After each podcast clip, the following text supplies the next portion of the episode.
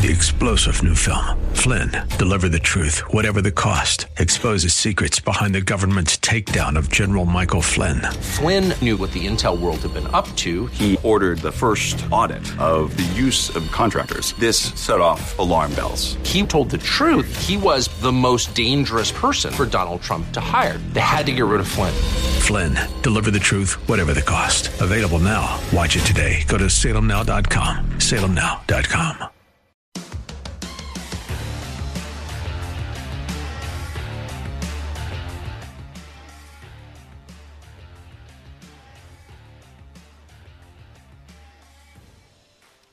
Welcome back to the Bruce Hooley Show. We're in our final two segments here. At 1250, we'll have Mehek Cooke. She's a political strategist, spokeswoman for Americans for Prosperity, attorney, former candidate for office, and uh, someone I consider to be a resident expert on the matters of issue one. Speaking of which, looking at my Twitter feed over the break, uh, I got the reason why I received an email this morning from Ohio Secretary of State Frank LaRose's team saying that a press event they scheduled where Frank LaRose was going to vote was canceled. Now, according to this tweet, Ohio Secretary of State Frank LaRose calls off media availability after protesters show up at his polling place this morning. And I was having this conversation before I went on air today with one of the folks here in the building just about how venomous the opposition has been. And he told me that he went to a polling location this morning. And, you know, the law is uh, within 100 feet, you can't have signage. Well, right at, at about the 100 foot mark, there were no signs everywhere. And then where there were yes signs, they were leaning no signs up against the yes signs. Earlier in the week, I talked with someone who was in Delaware County and saw someone opposed to issue one ripping a sign out of a yard, which by the way is illegal, and honked the horn. Now the person ripping the sign out of the yard thought, "Hey, this person's supporting me," raising his hands victoriously, and then when the motorist rolled down the window and said, "What are you doing? You can't do that." He flipped her the bird, the proverbial bird, and started yelling. the diverse and inclusive cult. hey, um, I got I got to read you some of this story because I just think it's really good, and uh, it was published in the Washington Examiner. It's called "The Riddle of J.D. Vance." I don't know if we'll have time to get through it, but by golly, we're going to try. So, J.D. Vance, I had the pleasure and honor of covering him along with the uh, whole basketball team of candidates that vied for the Republican nomination to U.S. Senate back in 2022, and we hosted the Ohio Press Network GOP forums at four spots around the Buckeye State. When J.D. Vance walked into the surgical technology class at Great Oaks career campuses, the Votech students were steeling themselves for final exams, yet it turned out to be perfect timing. Vance was only planning to observe the class, but when he noticed that one of the students was anxious about having her blood drawn by her classmate. The Republican senator of Ohio casually removed his suit jacket and offered to take her place. When no objection from the teacher or students materialized, he sat down, rolled up his sleeves, and smiled. To the clearly nervous student about to stick a needle in his arm, Vance said quietly, Don't be nervous. If you have to do it again, it's fine with me. I'm here for you until you get it right. The student got it done on the first jab. The instructor looked at Vance with a broad smile. Well, that wasn't something I was expecting I'd see from you today. Confounding expectations is turning into something of a habit for Vance. Eight months after winning Ohio's U.S. Senate seat over Democrat Tim Ryan, and a year after winning one of the wildest smash mouth primary races in the Buckeye State's history, with both, both races having former President Donald Trump's hands all over them, Vance is not the fire breather the press predicted he would be. But you know what? He's also not. He's not the wonkish, mild person his predecessor, Senator Rob Portman, was. And Vance is just fine fitting into any of those molds, not fitting into any of those molds, fitting into his own. Following a hearing, Vance chats with Senator Maria Cantwell, Democrat from Washington, chairwoman of the Senate Commerce Committee, also Science and Transportation, has added onto that committee title. Sitting comfortably in a sunny high school conference room on the west side of Cincinnati, Vance has just finished spending most of a Friday morning touring the Diamond Oaks campus of the technical school. Throughout the two hour visit, he walked into each classroom watching the 11th and 12th graders show off their skills as he chatted with them about what they were going to do with their certificates that they were earning in things like carpentry, graphic design, auto mechanics, coding, cosmetology, welding, after graduation, of course. When Vance arrived earlier in the day and walked up to the green principal, he got his own surprise. I went to shake his hand and I thought, he looks familiar. And then I realized, oh my God, that's Mr. Rush, my high school government teacher. And I gave him a big hug, and it was just fun to walk around with him and see him as the principal of this place, he said.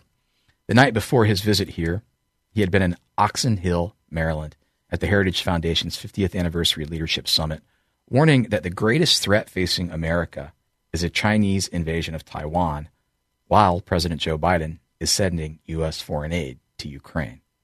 Now, Parma, Ohio has one of the largest Ukrainian American populations in the state, but Vance said in a wide ranging interview he has remained true to his convictions then and now about how he sees the U.S. involvement in the Ukraine. What I'm trying to get people to understand is that our capacity to help people overseas is entirely dependent on our strength here at home, Vance told the Washington Examiner.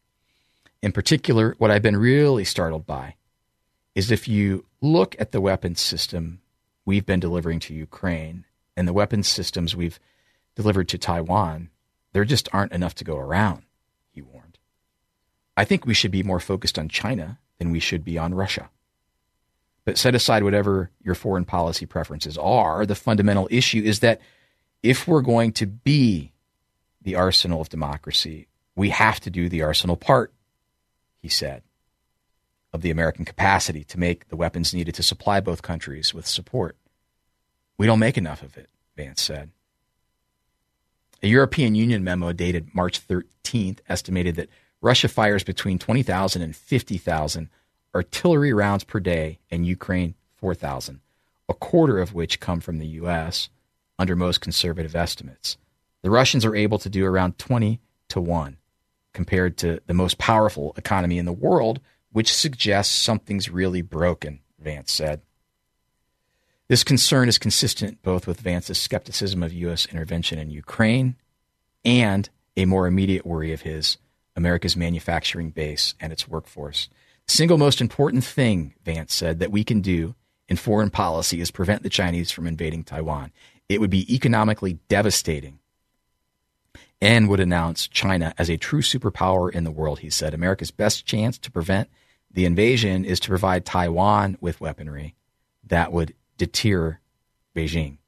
But if we can't manufacture those weapons, Vance claims, they're going to be in a rough spot, and so are we. The public may not quite be ready to choose between helping Ukraine and helping Taiwan, but if forced to prioritize, recent polling suggests a trend toward Vance's position. Hey, it's the old guns versus butter argument, isn't it? How are you going to spend your money? Economics is unlimited wants with limited resources. Now, a Pew Research Center survey taken as the Biden administration was ramping up more military aid to Ukraine in January showed the share of percentage points since last September, where voters say the U.S. is providing too much support, has grown 6%. Last September, it was 19. Now it's 25. In a Pew survey last month, 47% said tensions between mainland China and Taiwan are a very serious problem for the U.S., up four points since October 2022 and 19 points since February 2021. So who's right? Look, I mean, on our side, I think the two guys who I just naturally get along with best are Josh Hawley and Tom Cotton. Vance said of the Missouri and Arkansas senators. And uh, what do those guys have in common? Come back on the other side of this break and, and we'll talk about it. Maybe. Because up next, we've got political strategist Mehek Cooke weighing in during the final segment of the Bruce Hooley Show on Ohio State Issue 1.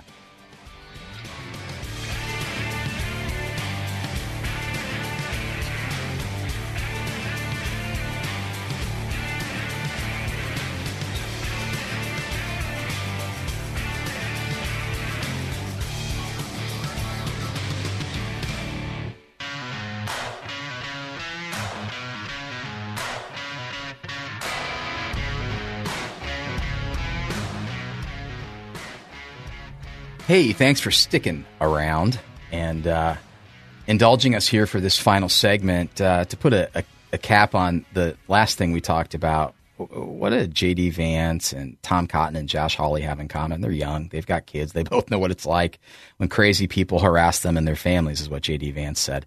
But it's the riddle of J.D. Vance. That was the whole point of me reading you that story. And uh, he also gets along, by the way, with Chris Coons and John Barrasso and John Cornyn and can have heated political discourse and disagreements, but afterwards they talk about it and it's fine, Vance says.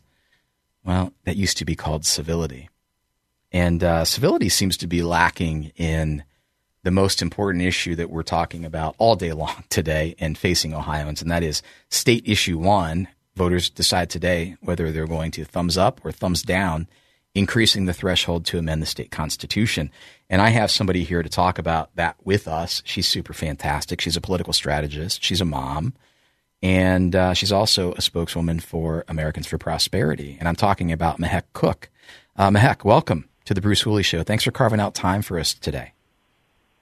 Thanks for having me. It's always good to speak with you.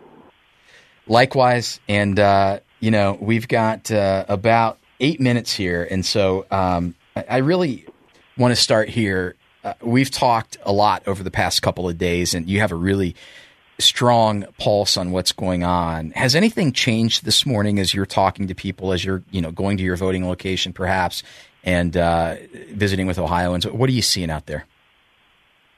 So I'm seeing a massive turnout of Republican voters, and I strongly believe that issue one could be very favorable. And part of that is because issue one proponents got their message out and ensured that we were able to shred the lies that is out there from the opposition and liberal elitists that are trying to keep our Constitution weak and vulnerable.